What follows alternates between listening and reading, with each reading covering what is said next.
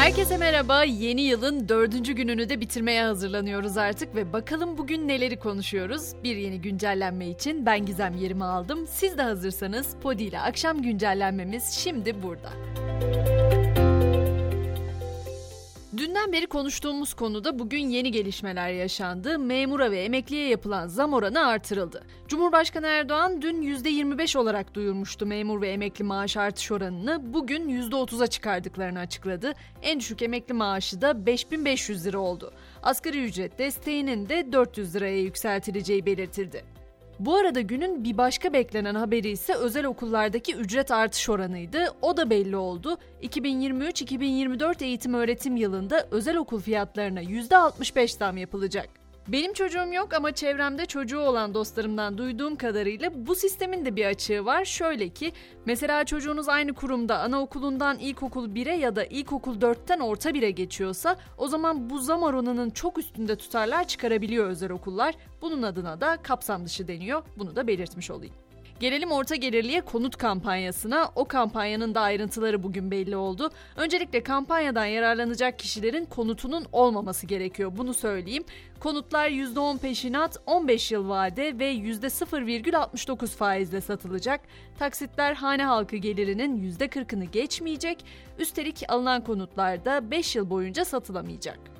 Elbette peş peşe gelen zamların haberine de yer vereceğim. Mesela şişe ve kutu biralara 10, yüksek alkollü ve ithal biralara 13 ila 15 lira arasında zam geldi. Öte yandan Devlet Demiryolları da yüksek hızlı tren biletlerinin fiyatlarına yaklaşık %15 zam yaptı. Zamla birlikte İstanbul-Ankara arası bilet fiyatı 215 liradan 248 liraya çıktı.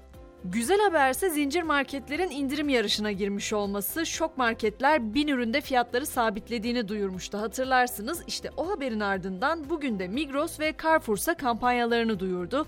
Migros Ocak ayı boyunca 419 ürünün fiyatlarını değiştirmeyeceğini, Carrefour'sa ise 20 bin üründe indirim yaptığını açıkladı. Dilerim bu kampanya katlanarak pek çok ürünü kapsayacak şekilde genişler. Gelelim bir kızıl derili sözünde dendiği gibi son ırmak kuruduğunda, son ağaç yok olduğunda, son balık öldüğünde beyaz adam paranın yenmeyen bir şey olduğunu anlayacak sözünü bize hatırlatan, anımsatan ve üzerine biraz kafa yormamızı gerektiren habere çünkü Türkiye'de son 3 ayda yağışlar uzun yıl verilerine göre %40,6 azalma gösterdi. Tabi bu kuraklık riski anlamına geliyor. Kuraklığın en fazla Marmara ve İç Ege'de hissedildiği belirtiliyor.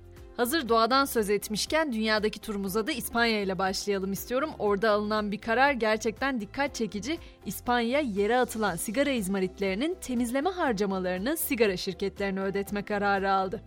Bir başka dikkat çekici haberse Kırgızistan'dan geldi. Kırgızistan şarkıcıların playback yapmasını yasakladı. Yürürlüğe giren karar tiyatro, sinema salonu, müze, kulüp, kütüphane ve spor salonlarında düzenlenen devlete ait kültürel etkinliklerde dudak senkronizasyonunu yasaklıyor. Bu yasak aynı zamanda toplu halka açık etkinlikler için de geçerli olacak. Kuralı ihlal edenlere ise hangi cezaların verileceği henüz belirsiz ama sorumluluk ilgili etkinliklerin organizatörlerine ve ev sahiplerine ait olacak.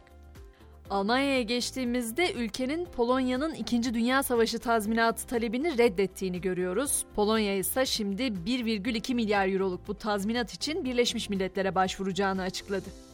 İyi habere geçeyim. Çoğumuzun Avengers serisindeki Hawkeye rolüyle bildiğimiz Jeremy Renner hafta sonu kar kürerken bir kaza geçirmişti. Durumu kritik ama stabil deniyordu. Bugün ünlü oyuncudan hayranlarını sevindiren bir paylaşım geldi. Hasta yatağında verdiği pozu takipçileriyle paylaşan Renner, "Nazik sözleriniz için hepinize teşekkür ederim. Şu anda yazamayacak kadar berbat durumdayım ama hepinize sevgilerimi gönderiyorum." dedi. Amerika'nın konuştuğu dedikodudan da haber vereyim size. Kendisine şiddet uygulamakla suçladığı ABD'li oyuncu Johnny Depp'ten 2017'de ayrılan Amber Heard, 2021'de eski eşiyle yasal hesaplaşmaları sürerken bir anda anne olduğunu açıklamış ve herkesi şaşırtmıştı. 8 Nisan 2021'de taşıyıcı anne yöntemiyle ilk bebeğini kucağına alan Heard'ün anne olabilmesi için oyuncunun eski sevgilisi Elon Musk'ın spermlerini bağışladığı iddiaları Amerikan basınında gündem haline geldi. Bu arada Musk'tan söz etmişken Twitter'ın ifşalarının sürdüğü haberini de vereyim. Şirket CEO'su Elon Musk, ABD makamlarının gazeteciler ve Kanadalı yetkililer dahil 250 bin hesabın kapatılmasını istediğini açıkladı.